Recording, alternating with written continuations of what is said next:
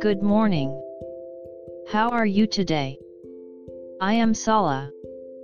Let's start today's Bible. Today's Bible verse is 2 Corinthians 4 8 9. I'll read.